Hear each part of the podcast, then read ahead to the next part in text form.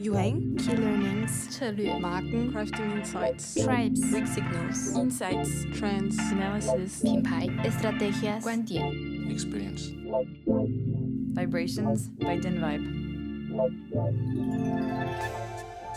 Bonjour à toutes et à tous et bienvenue dans ce nouvel épisode de Vibrations by DinVibe. Fin septembre s'est tenu le Printemps des études, le salon du research, de la data et des insights. L'occasion pour DinVibe d'animer une conférence avec Sanofi dont le thème était En quoi la social intelligence révolutionne la connaissance du consommateur dans l'industrie du healthcare? Vous avez été nombreux à y participer et encore plus à nous demander le replay. Dans cet épisode, nous revenons sur cet échange passionnant entre deux pionniers de la social intelligence. D'un côté, Anne-Cécile Guillemot, cofondatrice de DinVibe, l'agence leader en social intelligence depuis plus de 10 ans, et de l'autre, Guilhem Fouetillou, récemment nommé Global Social Insights Lead chez Sanofi et ancien fondateur de l'Influence, une des plateformes référentes en social listening. Quelle est la définition de la social intelligence? Quelle différence avec les méthodologies plus traditionnelles? Pour quelles applications? Comment concrètement Sanofi se sert de la social intelligence pour être plus performant sur un marché en pleine mutation? Comment Guilhem éduque et diffuse ces nouvelles méthodologies en interne. On vous dit tout dans ce nouvel épisode de Vibrations by Vibe. Bonne écoute Merci beaucoup de nous avoir rejoints pour euh, cet atelier autour de la social intelligence et de la façon dont elle commence à révolutionner la connaissance consommateur euh, dans l'industrie du healthcare. Euh, donc moi je suis Anne-Cécile Guillemot, je vais me présenter un tout petit peu plus tard. Je suis accompagnée de Guilhem Fouetillou aujourd'hui. Euh, qui est là à deux titres. D'une part parce que c'est euh, un pionnier euh, de la social analytics et d'autre part parce qu'il vient de rejoindre Sanofi récemment en tant que Global Insight Lead. Social Insight Lead. Social Insight Lead. et on a commencé à travailler ensemble il y a quelques mois déjà, et donc il a beaucoup de choses à vous raconter sur cette thématique. Euh, pourquoi cette thématique nous intéresse? Parce qu'elle fait écho à, ce qu'on a pu vivre, nous, d'InVibe, a, au début des années 2010, quand euh, l'industrie cosmétique s'est emparée de cette nouvelle euh, méthodologie qu'est la social intelligence pour vraiment décrypter le consommateur d'une autre façon que ce qu'ils avaient l'habitude de faire à travers les, les études plus traditionnelles. Et c'est ce qu'on voit émerger maintenant dans l'industrie du healthcare. Et on est du coup ravis de participer à cette révolution de la connaissance consommateur avec Sanofi et Guilhem et d'autres acteurs euh, qui sont aussi dans cette salle, me semble-t-il. Je vais laisser Guilhem se présenter. Euh, ce qui est drôle avec Guilhem, c'est que bah, est rentrés euh, à peu près tous les deux sur le marché de la social analytics autour des années 2009, toi un petit peu plus tôt, je pense. donc on s'est suivis de loin, mais c'est jamais vraiment rencontré. C'est la première fois aujourd'hui qu'on se rencontre en physique. Ça ne nous empêche pas de travailler à distance, mais, mais voilà, je vais te laisser te, te présenter plus précisément. Merci beaucoup. Bah, très rapidement, euh, avant de rentrer dans le cœur du sujet, donc avec Guillaume Fouettillou, effectivement, euh, j'ai rejoint Sanofi euh, grand public, on en parlera tout à l'heure, en janvier dernier. Et j'ai fait toute ma carrière dans l'univers du social listening. Donc voilà, j'ai eu la chance de, participer à l'aventure et d'être un des fondateurs d'un des acteurs du social listening qui s'appelle Influence, qu'on a vendu il y a, il y a, deux ans à une société qui s'appelle Meltwater. Euh, et donc d'avoir pu connaître entre d'abord en tant qu'académique et ensuite en tant qu'entrepreneur, euh, à partir de 2002 à peu près, euh, toutes les évolutions de ce métier-là qui prenait conscience du fait qu'il y avait des gens qui disaient des choses en ligne, que ces gens n'étaient pas des journalistes, qu'on n'avait pas leur 06 et qu'ils bossaient pas pour des titres de presse qu'on connaissait. Et que donc, on vous entend pas bien? Ah, on, va, ah. on, va, prendre les micros. On va prendre les micros Oui, donc on a pu voir évoluer effectivement le métier ce métier-là du social listening euh, à partir du début des années 2000, et donc la prise de conscience par les entreprises, effectivement, que des gens disaient des choses qu'ils ne maîtrisaient pas sur les réseaux sociaux. Euh, voilà, euh, donc d'abord dans le cadre d'une start-up, j'enseigne ça aussi dans pas mal d'écoles depuis plusieurs années en essayant d'être le plus œcuménique possible pour, faire valoir la valeur de cette, donnée-là, dont on a la conviction, depuis, depuis plus de 20 ans, qu'elle est une autre manière de faire des études et de comprendre le consommateur, de comprendre la société en train de se faire bah moi, je vais répéter un peu la même chose hein, parce qu'on a le même parcours. Donc, on est rentré sur euh, le, le, secteur de la social analytics exactement pour les mêmes raisons. Donc, moi, je suis Anne-Cécile Guillemot. J'ai cofondé DinVibe en 2009 euh, avec euh, Nicolas. Pourquoi DinVibe? Et pas parce qu'en 2008, quand on a vu débarquer Facebook, on a tout de suite compris que ça allait devenir des plateformes extrêmement puissantes pour le consommateur, pour lui permettre de prendre la parole, et que les marques allaient forcément devoir s'intéresser à ce que les consommateurs avaient à leur dire. Donc de là est DinVibe, on a euh, commencé à développer des outils pour récupérer cette data-là. Et en effet, assez rapidement, on s'est rendu compte à quel point ces, euh, ces, ces contenus de consommateurs étaient riches d'insights et c'est comme ça qu'on est rentré dans euh, ce secteur de la social intelligence. Aujourd'hui, DinVibe, c'est 40 euh, personnes à Bordeaux et un réseau de 80 consultants à l'international, ce qui fait de nous l'agence leader en social intelligence en France. Ce qu'on vous propose, c'est déjà de vous planter le décor de la social intelligence. Tout le monde n'est pas acculturé à cette thématique-là, certains plus que d'autres ici, mais voilà, on va reprendre les bases et puis après, Guilhem va vous présenter un peu ses challenges chez Sanofi. Donc pour vous aider à visualiser un peu euh, les différentes couches de la social analytics, on a ce petit graphe. Au centre, on trouve donc la social data. La social data, c'est vraiment notre matière première, c'est ce qui nous sert à travailler tous les jours. C'est tous les contenus qui sont postés par les individus sur la sphère sociale à un niveau international. Donc quand on parle de sphère sociale, on connaît tous les euh, réseaux sociaux euh, très connus, type TikTok, Instagram, YouTube, X mais c'est aussi tous les blogs, les forums, les sites d'avis consommateurs et aussi tous les médias sociaux locaux, euh, et notamment en Chine, avec Xiaohongshu, qui est l'équivalent d'Instagram en Chine, euh, et euh, Weibo, Douyin, qui est l'équivalent de, TikTok en Chine aussi. Donc voilà, tout ça, c'est une matière qui est pléthorique, qui est internationale, en temps réel, mais non structurée. Pour structurer cette data-là, au-dessus de la couche de la social data, on trouve les acteurs du social listening. Donc c'est là où euh, Guilhem se situait avec euh, l'influence et euh, leur plateforme Radarly.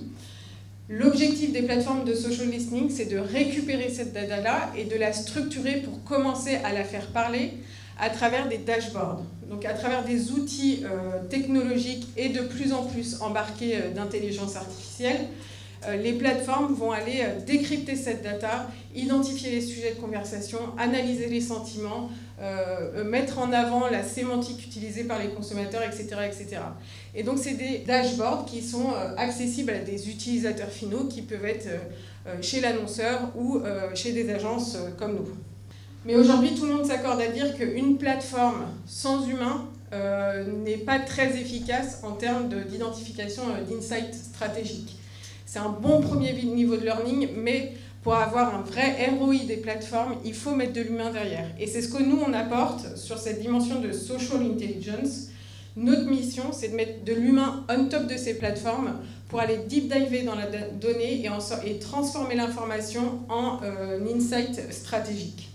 Donc, vous l'avez compris, notre euh, source de données principale, c'est la social data. Ce qui fait vraiment notre particularité sur, euh, ce marché de la social, euh, social intelligence, c'est que désormais, on couvre deux autres types de data. Donc, la search data. La search data, c'est toutes les requêtes qui sont générées par les individus sur Google et sur Amazon. En quoi elle est intéressante, cette search data? Premièrement, parce qu'elle nous permet de toucher une population plus large si beaucoup de gens s'expriment sur les médias sociaux, tout le monde ne s'exprime pas sur les médias sociaux. Or, tout le monde génère de la requête sur Google. Donc ça, c'est la première euh, chose qui est très intéressante avec cette source de data. Le deuxième point, c'est que ça nous permet d'aller analyser des sujets euh, très euh, intimes sur lesquels les gens ne s'expriment pas sur la sphère sociale. Donc on peut rentrer très profondément dans des sujets euh, je crois que Guilhem, tu as un exemple à nous donner, mais sur des sujets vraiment qu'on n'arrive pas à toucher avec du verbatim conso euh, sur les médias sociaux. Et le troisième point, c'est qu'elle nous permet d'avoir une analyse extrêmement géolocalisée, ce qu'on n'a pas en social data, ou en tout cas très difficilement. Donc on peut faire des analyses de, search data au niveau d'un pays, euh, d'une région, d'une ville et parfois d'un quartier. Donc ce n'est pas pertinent pour tous nos sujets d'analyse, mais ça peut l'être, et notamment sur des problématiques de retailers. Pour donner un exemple très très très concret, euh, une des catégories, j'en parlerai, euh, que nous avons chez euh, Sanofi Healthcare, Consumer Healthcare, c'est digestive wellness, donc tout ce qui est autour effectivement des problèmes intestinaux et de digestion. Il est évident que lorsqu'on est sur des sujets de constipation, sur des sujets de syndrome du côlon irrité, sur des sujets de crampes abdominales, on va avoir évidemment une matière totalement différente sur les réseaux sociaux, dans l'expression spontanée des influenceurs et des créateurs de contenu, et de ce que les, gens recherchent sur les moteurs de recherche. La question n'est pas de savoir si l'un est plus authentique que l'autre, ce sont deux registres effectivement d'expression qui sont totalement différents, et on a une complémentarité qui est extrêmement forte. D'ailleurs, à ne pas croire que les gens ne parlent pas de problèmes effectivement euh, intestinaux ou de problèmes de digestion dans leur parole spontanée en création de contenu, mais ils en parlent différemment. Et effectivement, on va avoir une complémentarité très forte avec le search. Et donc la troisième source de data que nous, on, intègre euh, chez DinVibe, c'est tout ce qui s'appelle l'influence data. Donc en tant qu'expert de l'insight, on ne va pas nécessairement aller euh, analyser ce que disent les célébrités ou les stars de télé-réalité, parce qu'en termes d'insight stratégique, on va être assez limité.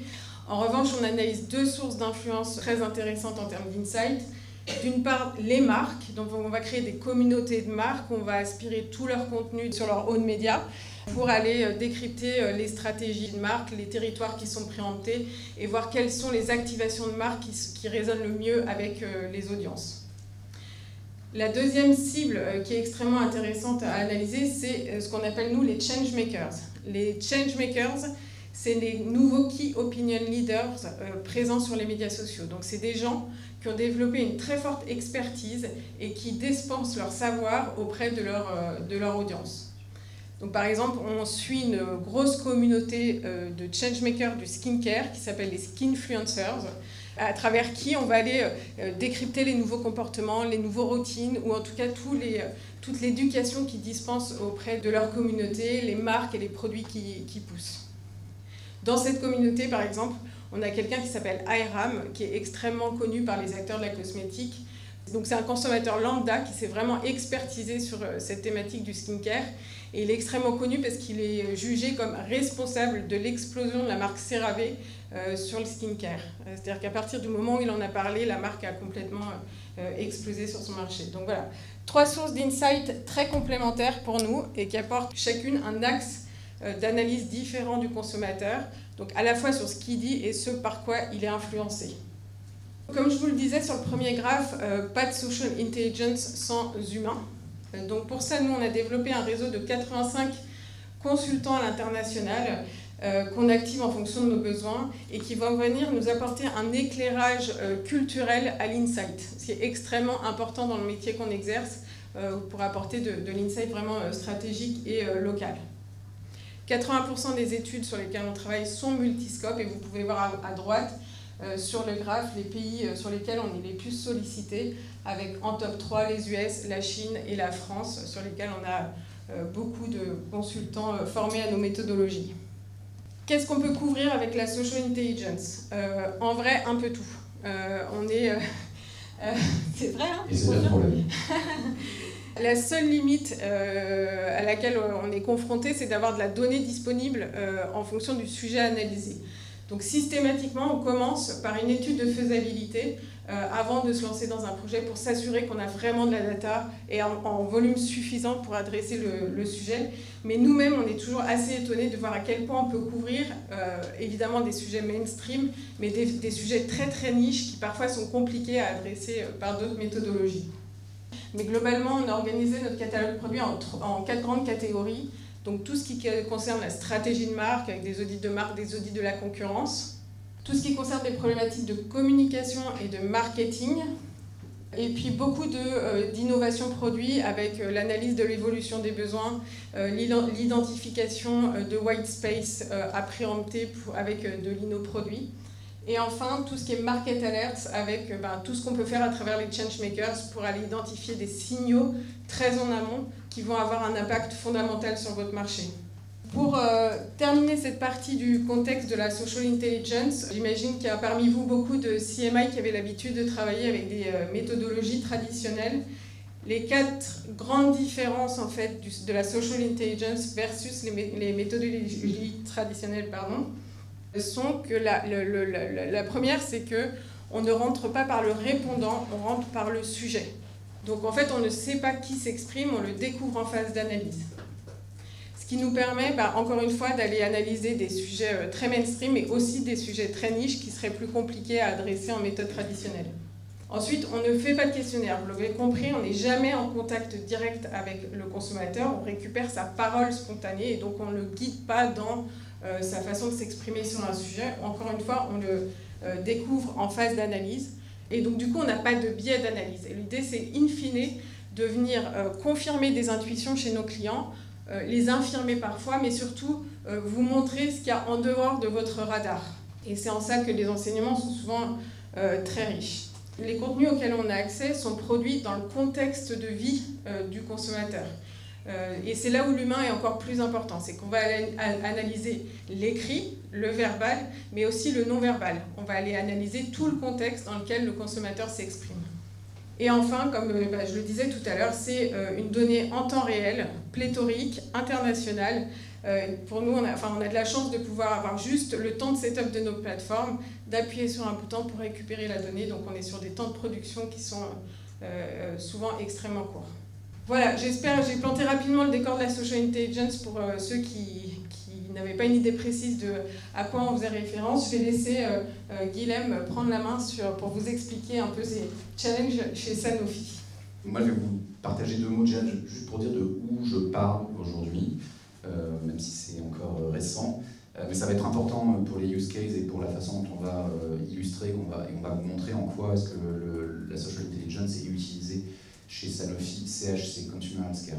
Donc en fait, pour ceux qui sont pas trop au fait, on représente en fait une partie du business de Sanofi qui est la partie grand public, qu'on appelle over the counter. Donc c'est tout ce que vous pouvez acheter en pharmacie ou en parapharmacie, mais sans ordonnance d'un médecin. Donc on est dans un univers qui est euh, en fait en réalité assez éloigné de la pharma euh, traditionnelle, euh, celle des vaccins et des traitements lourds. Et on est dans un univers qui en réalité, on va en parler après, se rapproche beaucoup plus de la grande, la grande consommation. Sanofi, vous l'avez vu, sur ce segment Consumer Healthcare, c'est à peu près 5 milliards de chiffre d'affaires, un peu plus. C'est, on est numéro 2 mondial. évidemment, ça fait partie du groupe Sanofi, donc c'est une, une, une, histoire qui est euh, quand même, qui a les pieds ancrés très fortement euh, dans la, dans la science. Euh, on, a une certaine, on a une complexité, ça qui est assez passionnant lorsqu'on s'intéresse aux consumer insights et, et enfin, aux études consommateurs, c'est qu'on a plus de 250 marques. Je ne connais pas encore du tout le portefeuille. Je ne sais pas si des gens maîtrisent entièrement le portefeuille dans l'organisation. on a plus de 250 marques et dont l'immense majorité sont des marques multilocales. C'est-à-dire qu'en fait, ce sont des marques qui en réalité sont présentes sur deux, trois marchés. une des marques que vous connaissez a priori, enfin, la majorité des gens ici sont français, euh, une des marques les plus importantes en France de notre portefeuille, c'est évidemment Doliprane. Euh, Doliprane, pour ceux qui le savent, euh, en fait, c'est une évidence en France, ça n'existe qu'en France quasiment. L'immense majorité du chiffre d'affaires de Doliprane est fait uniquement sur la France. Donc des marques comme ça, en fait, on en a plein qui sont leaders dans leur marché et qui sont totalement inconnues dès qu'on sort du pays. Donc ça, c'est déjà une particularité, 250 marques multilocales. Par contre, on a six global brands qui se sont effectivement développés et qui euh, ont des pénétrations extrêmement fortes et sur lesquelles d'ailleurs on est en train de se concentrer en termes de portefeuille euh, en tant que groupe international. Et pour vous donner un ordre d'idée, donc sur les un peu plus de 5 milliards de, de, chiffre d'affaires sur ces 250 marques, bah, c'est une loi de puissance, hein, comme souvent. Euh, donc on a 11 marques qui sont, qui sont supérieures à, 100 millions, avec des marques comme Doliprane, pour vous donner des ordres d'idée. Les six global brands, c'est lesquels les six global brands? Les global, alors on, on, va en avoir principalement en Digestive Wellness, donc on va avoir par exemple du Colax, qui est un laxatif, euh, on va avoir Buscopan contre les, euh, contre les douleurs abdominales. Euh, on va avoir Allegra, antihistaminique. Donc, voilà. Et ensuite, plus en wellness, comme Enterogermina par exemple, complément alimentaire, vitamines, toutes ces choses-là.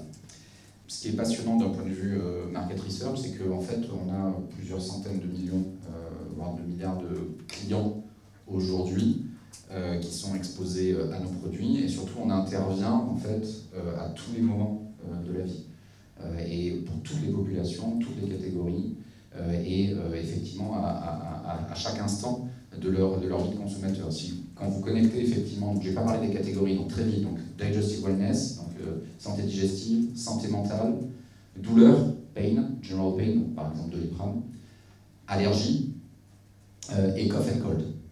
Donc, vous voyez qu'effectivement, les rhumes, rhumes, grippe, etc. Donc quand vous couvrez tous ces sujets-là, a priori, je ne suis pas devin, mais la probabilité que euh, l'un d'entre vous n'ait été exposé à aucun de ces sujets dans sa vie est d'exactement zéro. voilà, ou alors il faut qu'il se manifeste et on a un être éthéré parmi nous euh, qui n'a pas de corps. Euh, c'est plus de 9000 personnes aujourd'hui. donc le positionnement est ce qu'on est en train de construire et la raison, une forte transformation chez, chez Sanofi Grand Public, qui est aussi une des raisons pour lesquelles j'ai choisi de rejoindre l'aventure. C'est cette transformation qui a été beaucoup incarnée par le recrutement d'une nouvelle CEO qui s'appelle Julie Van Gewal, qui est arrivée il y, a, trois ans, qui est l'ancienne CEO de MAC Cosmetics, euh, donc qui a rejoint le groupe, et avec cette idée en fait de dire, eh bien, on vient effectivement du monde de la pharma, on a cette euh, expertise scientifique pour produire ces médicaments grand public euh, qui, avant tout, quand même, sont là pour traiter des symptômes, traiter des maladies et qui ont une efficacité redoutable. Par contre, dans la façon que l'on a de les marketer, de les vendre, eh bien, en fait, on est beaucoup plus proche du monde du FMCG euh, et de la grande consommation que du monde de la pharma. Vous savez que le monde de la pharma, en plus, est extrêmement régulé. Euh, le monde de la pharmacie, enfin, de, grand public, l'est assez fortement en France, mais beaucoup moins dans, la plupart des pays du monde, où c'est vendu effectivement hein, comme des produits assez classiques. Donc l'ambition aujourd'hui de, Sanofi CHC, c'est de, construire la plus grande, donc FMCH, cette idée de Fast Moving Consumer Health, donc qui est la jonction effectivement entre ce monde de la science et ce monde euh, des FMCG, dans le monde et pour le monde, euh, pour l'ensemble de nos consommateurs. Bien, en fait, on a besoin de réaliser en interne des, transformations qui sont extrêmement euh, fortes, hein, qui font que l'organisation depuis trois ans est quand même secouée par les nouveaux enjeux et par cette transformation. Et ça passe par cette idée, les deux sont évidemment très interconnectés, on veut construire des love brands, donc c'est-à-dire qu'on veut construire des marques qui soient différenciantes dans un univers qui est quand même un univers dans lequel la commodité est installée. Vous le savez très bien, euh, en France, par exemple, si je reviens sur Doliprane, euh, entre paracétamol, Doliprane, UPSA, Efferalgan, etc., on va avoir des termes génériques qu'on utilise pour parler d'un produit, d'une molécule, on ne va pas différencier le produit de la molécule. Donc la valeur de marque, elle est assez paradoxale. On prend Doliprane, c'est un capital de marque qui est immense, mais en même temps, quand les gens parlent de Doliprane, ils parlent pas tout le temps de notre marque. Donc il y a cette complexité. Donc on a des marques extrêmement puissantes, et en même temps des marques qui sont patrimoniales, et on doit construire des love brands, et on doit arriver à euh, construire ça et à le provoquer nous-mêmes sans simplement, euh, et pas uniquement, à le constater. Doliprane, ça s'est fait un peu malgré nous euh, dans l'histoire de l'entreprise. Euh, c'est le cas pour d'autres marques comme Malox, par exemple, en Italie, qui est extrêmement puissant, qui est dans le langage, qui est dans le langage courant. Euh, moi, en France, pour Malox. Mais au même titre qu'un Bic ou qu'un Frigidaire, qui sont effectivement devenus des métonymies de la catégorie qu'elle décrivait. Donc, pour construire ces love brands, en fait, la stratégie, c'est de dire, eh bien, effectivement, il faut qu'on réorganise la structure vers plus de customer centricity et, ou de consumer simplicity. Et cette consumer simplicity, en fait, elle va s'exprimer d'une façon très simple. Je vous ai décrit la façon dont on organisé en termes de, euh, de nos catégories. Et en fait, vous avez bien vu, quand je vous ai dit digestive wellness, mental wellness, pain, cough and cold, allergy, en fait, je viens de découper l'individu. Il n'y a pas de vision d'ensemble du consommateur, il n'y a pas de vision d'ensemble du... Euh, d'ailleurs, vous avez vu, je n'utilise pas le terme patient, parce qu'on n'a pas de patient chez euh, Consumer, chez, chez. Euh, j'ai envie de dire presque lorsqu'il devient un patient, on le perd comme client. Parce qu'effectivement, là, il passe sur une autre forme d'administration, il ne s'automédique plus, c'est un médecin qui lui fait des prescriptions, donc ce n'est plus, plus forcément dans notre, dans notre spectre. Donc nous, on a des clients, on n'a pas des patients.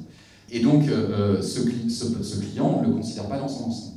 et donc cette transformation, c'est aussi de voir comment est-ce qu'on va pouvoir comprendre l'individu, le consommateur, de manière holistique, euh, pris dans ses parcours de vie, dans ses parcours de santé, dans ses parcours de bien-être, plus que ses parcours de santé, plus que de répondre à des symptômes avec un laxatif, de répondre à un symptôme avec du, du, paracétamol, de répondre à un symptôme avec un antihistaminique. Euh, Guilhem va vous présenter deux cas d'études sur lesquels il a travaillé en social intelligence. je fais juste un petit intermède pour vous montrer comment euh, s'imbrique la social intelligence euh, dans cette euh, volonté de consumer centricity. Donc, nous, on, intervient à différents niveaux. On peut intervenir à des niveaux très exploratoires. Donc, c'est ce que vous voyez sur la ligne de haut avec des, thématiques autour du well aging, par exemple, pour décrypter tout un environnement. Euh, on, intervient au niveau catégorie pour aider nos clients à être plus forts sur leur catégorie. Donc, on va aller analyser les besoins consommateurs, les nouvelles tendances sur la catégorie, euh, euh, identifier quels sont les acteurs qui, qui surperforment et comprendre leurs key success factors. Et où on intervient à un, niveau plus micro, au niveau de la marque et du produit, avec des audits de marque, des audits de produits, des analyses d'ingrédients. voilà. Donc, on intervient à vraiment tous les niveaux. Alors là, vous avez le menu. Et euh, lorsqu'on a discuté sur cette conférence, euh, c'est vrai qu'il y a encore quelques mois, j'étais du côté euh, d'Anne-Cécile. Donc la question, c'est de savoir un petit peu ce que, ce que, quelle était la, différence en fait de, positionnement, de pouvoir parler depuis Sanofi. En fait, moi, ce que j'avais envie de partager aujourd'hui, c'est pendant des années, j'étais dans la situation effectivement de présenter le menu entier et de dire tout ce qu'on pouvait faire et tous les cas d'usage. Je disais en rigolant effectivement tout à l'heure que la social intelligence, c'est peut-être un problème qu'on puisse faire tant de choses avec. Donc moi, ce que je vais vous partager ici, c'est ça n'a valeur en fait, c'est une valeur purement contextuelle. C'est euh, propre à Sanofi grand public et c'est du ici et maintenant. Enfin, on a, le, siège à quelques centaines de mètres. Donc ça n'a pas aucune valeur de généralité. Mais en fait, je pense que c'est ça qui est intéressant, c'est de se dire, vous avez tous les use cases de la social intelligence, chaque organisation aujourd'hui en, fonction de sa maturité et de où elle est dans sa transformation digitale, dans sa customer centricity, dans sa transformation des fonctions études, quels sont les use cases qui vont à un moment répondre à des besoins euh, en interne. Ça paraît assez évident ce que je dis, mais je pense que c'est aussi une résistance par rapport à ces menus euh, effectivement qui sont pléthoriques et qui peuvent nous amener assez rapidement vers l'indigestion. Moi ce que je fais depuis 8 mois, c'est que je, plante des petites graines et je vois les différents use cases de la social intelligence que j'ai pu vendre pendant 15 ans et j'essaie de voir ce qui prennent dans l'organisation. Et donc j'en ai deux à partager, je vous préviens, c'est pas des choses qui sont euh, extrêmement euh, nouvelles euh, dans l'absolu, c'est des choses qu'on connaît dans le social intelligence, mais en tout cas, ce que je peux vous dire, c'est que ça fonctionne. La première, c'est autour de tout ce qui est cultural foresight. Donc c'est cette tendance où effectivement, on va essayer d'aller explorer le web pour y trouver des tendances, pour y trouver des communautés, pour y trouver des pratiques qui sont purement émergentes, donc ça faisait partie du menu que vous avez présenté à Cécile, mais qui vont être, qui ne sont évidemment pas particulières à nos marques, même pas à nos concurrents, même pas forcément à nos catégories, mais qui vont pouvoir avoir un lien d'une façon ou d'une autre avec les sujets auxquels on s'intéresse. Euh, donc ces, cultural trends, euh, on, va aller les chercher partout, sur, euh, sur aujourd'hui beaucoup sur TikTok, beaucoup sur Instagram. On va essayer de circonscrire de façon assez large les, sujets qui nous intéressent et on va voir ce qui émerge. exemple très simple là qu'on a eu, qu'on a fait dernièrement. On avait travaillé par exemple sur, sur tout, les sujets, en fait, la façon dont les gens parlent de l'allergie, des allergies euh, sur les réseaux sociaux et de voir ce qui est émergé d'un point de vue culturel. je vais juste vous donner un exemple d'une activation derrière. Il y avait toute une partie euh, dans les études dans l'étude qu'on a faites qui montrait en fait que euh, les, les approches DIY, donc do it yourself pour traiter vos allergies, étaient extrêmement présentes sur les réseaux sociaux, avec une multitude de techniques qui étaient proposées. Et parmi les techniques pour traiter les allergies, il y a beaucoup la présence du miel. Sauf que d'un point de vue scientifique, on sait parfaitement que le miel n'a strictement aucun effet euh, sur les allergies. Alors si évidemment vous êtes euh, irrité, ça peut vous calmer la gorge, mais ça n'a aucun effet pour traiter les allergies.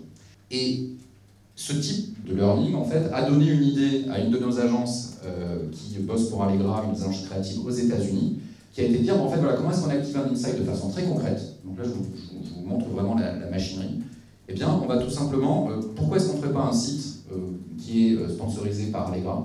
Qui présente les centaines d'avantages du miel, parce que le miel évidemment a des vertus euh, extrêmement nombreuses, et, mais, mais, qui expliquerait en fait, voilà, le miel peut servir à faire tout ça, peut vous aider à tout ça, mais en tout cas, il ne vous aidera pas pour les allergies, pour les problèmes d'allergie.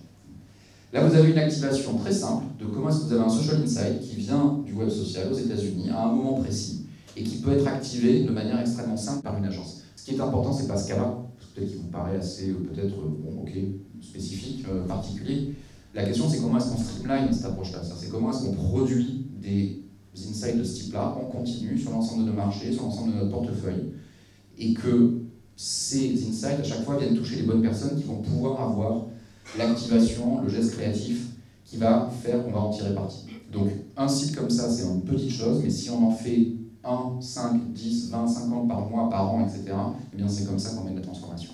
Il y a un autre insight qui est masqué dans ce slide-là, c'est euh, celui-là.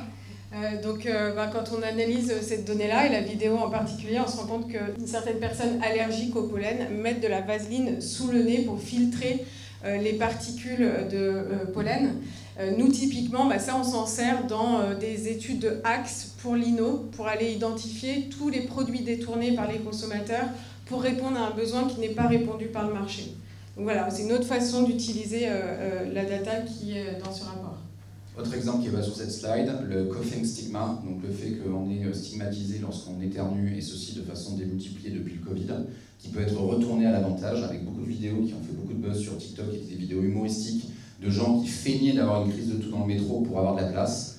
Donc typiquement, qui est une idée créative qui est actuellement utilisée par MRM, euh, une de nos agences en Espagne, pour une de nos marques euh, anti-toussi, qui euh, effectivement va jouer sur ce décalage-là et sur le jeu de dire en fait, bah si j'ai pris le produit le matin, j'ai aucune raison de tousser, mais je vais euh, feindre de tousser euh, dans le bus euh, pour pour avoir de la place. Deuxième exemple aussi qui a, trouvé, qui a trouvé finalement un terreau fertile dans l'organisation actuellement, c'est le sujet des reviews qui sont laissés sur les sites de e-commerce.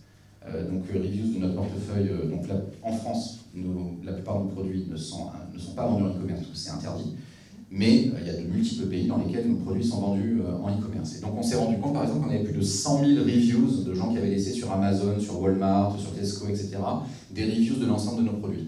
Euh, donc la question c'est comment est-ce qu'on est allé chercher ces 100 000 reviews, comment est-ce qu'on les a analysées pour essayer de comprendre eh bien déjà en termes de notes si on surperformait, sous-performait par rapport à la catégorie, à nos concurrents, sur notre déclinaison de produits, quels étaient les produits qui étaient tracteurs de bonnes notes, ceux qui étaient plutôt porteurs de mauvaises notes, donc la ventilation, essayer de comprendre ensuite dans euh, les conversations grâce à des méthodes euh, de machine learning et d'analyse de, de, contenu, euh, de comprendre quelles sont les thématiques qui sont associées plutôt à des notes positives et plutôt à des notes négatives. Et ensuite, bah, la question, c'est tout simplement comment est-ce qu'on amène cette information-là au brand manager dans chaque marché? Voilà, Dulcolax aux US, Zaxol aux US, en Pologne pour Germina, etc. Il va falloir que chaque acteur dans l'organisation ait accès. Et donc, c'est des livrables qui sont extrêmement resserrés, ça fait deux slides, il y a des dashboards qui sont très simples. Moi, par rapport à mon ancien monde de, de, de, vouloir faire des choses extrêmement avancées en social intelligence, au début, il y a une forme de frustration, parce que vous dites, mais en fait, on pourrait en tirer tellement plus, mais en fait, on ne donne que ça. Parce qu'en fait, en réalité, les gens, ils n'ont pas de bande passante pour plus. Mais si vous faites en sorte que sur ces 100 000 reviews, tout le monde reçoive la partie qui le concerne et apprenne les choses, et bien vous arrivez à des résultats qui sont que, là on a appris il n'y a pas très longtemps qu'une de nos marques aux US, je ne peux pas en dire plus, et juste par ce livrable très simple, cette analyse des quelques milliers de reviews sur les réseaux sociaux, euh, sur les sites de e-commerce qu'on leur a fait remonter, eh bien ils sont en train de faire basculer potentiellement leurs claims euh, sur toute l'année 2024 euh, sur un nouveau claims en fait, et dire en fait, avant ils étaient plutôt sur l'efficacité, c'est logique, et là ils disent en fait on va plutôt tester de dire est-ce qu'on pourrait pas dire qu'on est la marque la mieux notée en e-commerce aux États-Unis sur notre catégorie, ce qui est le cas. Donc ils vont tester ça en digital. Et là, on a aussi C'est clairement du marketing de FMCGH. Totalement. Et effectivement, on passe. Euh, et là, on voyait bien côté, effectivement, bascule science à consumer. Science, c'est les ingénieurs qui disaient on est hyper efficace, ce qui était vrai, notre produit est très bon, et tout d'un coup, on passe côté consumer, maintenant on est la best rated brand en e-commerce. Et c'est plus nous qui le disons, c'est effectivement nos consommateurs. Les challenges que, que, j'ai identifiés, je ne suis pas là depuis très longtemps encore, mais qui sont ceux sur lesquels on, va essayer de travailler pour faire en sorte que la social intelligence se déploie euh, le plus largement possible dans l'organisation. Bon, ben déjà, en fait, euh, c'est d'avoir une, approche qui soit, on va dire, un peu anti-ingénieur, c'est-à-dire de ne pas être dans une logique euh, de dire euh, il y a des nouveaux outils, donc il faut les déployer. et on va vous déployer des nouvelles capabilities. Moi, ce que j'ai remarqué, c'est que dans des grands groupes comme ça, des capabilities, les gens du marketing, ils en ont à l'infini. Et avec la digitalisation, on leur, en propose 5 nouvelles toutes les, semaines. Donc c'est très compliqué de se faire sa place par rapport à toutes les promesses aujourd'hui, que les analytics, que, que, vous apporte, que vous apporte le digital. Donc c'est comment est-ce qu'en fait déjà on va créer une forme de, de, momentum pour se dire qu'en fait les social insights ça peut vraiment être game changing. Et je ne parle pas de game changing de manière extrêmement ambitieuse, je vous parle de choses aussi concrètes que les deux exemples que je vous ai partagés. chaque fois qu'on va avoir un petit mouvement comme ça où une marque va prendre une action business qui est en partie liée avec des résultats qu'ils ont eu sur de la social intelligence, c'est une victoire. on ne peut pas faire euh, un, deck de, board, de, COMEX qui dit qu'on a changé la, la stratégie de l'entreprise, mais si on fait ça plein de fois, plein d'endroits euh, démultipliés, je peux vous assurer qu'au final, enfin en tout cas moi j'ai la conviction que ça, va transformer en profondeur euh, l'organisation, bien plus que des plans de déploiement extrêmement ambitieux euh, qu'on peut construire en slide, mais qui ensuite en réalité vont souvent faire flop. Un déploiement orienté sur les usages, là aussi, hein, c'est-à-dire de moi, je pars du principe que globalement, quand des gens viennent me voir pour déployer du social listening, ou si je vais les voir, le seul cas où ça a une utilité qu'on parle et que je leur fasse perdre leur temps, c'est si je vais leur permettre de faire quelque chose qu'ils ont besoin de faire plus vite, pour moins cher ou mieux. Et le mieux d'ailleurs, s'ils ont besoin de le faire mieux, parce que si ce qu'ils font est, suffisamment bien, en ce moment-là, bah, c'est juste plus vite ou moins cher. Mais si je ne suis pas capable de répondre à un de ces trois-là, euh, eh bien effectivement, on passe son chemin et on va faire autre chose. Et le dernier, c'est euh, là aussi, enfin, c'est plus un partage d'expérience, c'est de dire qu'aujourd'hui, euh, je ne pense pas qu'il y ait sur le marché d'acteurs qui soient, puissent être capables de couvrir l'ensemble des besoins de la social intelligence. C'est encore un marché qui est en construction. Il y a une multitude d'acteurs qui ont des niveaux de, qui ont des tailles, qui ont des propositions de valeur qui sont différentes. Et il faut être capable de construire des écosystèmes qui soient le plus complémentaires possible, avec des acteurs de la tech, avec des acteurs qui sont des acteurs plutôt de la research, qui vont apporter des méthodologies, euh, avec des acteurs globaux euh, qui vont être capables de vous apporter une souplesse pour pouvoir faire des dispositifs quand vous êtes sur une multitude de marchés très très rapidement, avec des acteurs plus locaux qui vont être hyper spécialisés sur des secteurs, sur des marchés. Donc tout l'enjeu, c'est comment vous construisez cet écosystème euh, et, surtout dans lequel vous, n'êtes, vous, vous, êtes totalement agnostique en fait aux, différentes approches et, aux différents acteurs parce que l'important au final, c'est de déployer les social insights et c'est pas de le faire d'une manière particulière ou d'une autre. Super, merci beaucoup Guilhem d'avoir été à mes côtés aujourd'hui, d'avoir partagé tout ça avec nous et avec vous.